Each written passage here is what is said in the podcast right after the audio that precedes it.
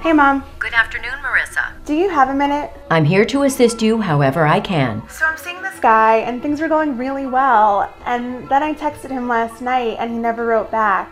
Should I text him again? Shall I text him for you? No. No, that would be totally weird. You mentioned something about a concert Friday night. But he hasn't actually invited me yet.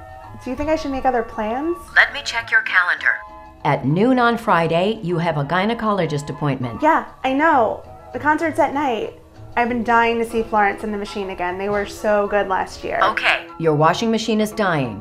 The closest Sears Appliance Center is 0.5 miles away. What? Mom, why don't you ever listen to me? I'm really sorry about this, but I can't answer your question right now. I'm just having a bad day and you're not helping. I don't know what you mean by I'm having a bad day. Would you like me to search the web? Search the web for what? I found 9,544,110,700 entries for what? What? There's nothing to repeat. Mom, I don't have time for this. Work is crazy.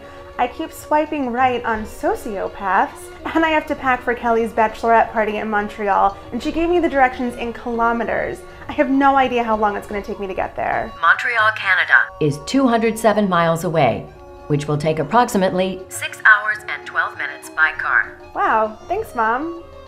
Okay, I gotta go. Love you. Bye. That's nice.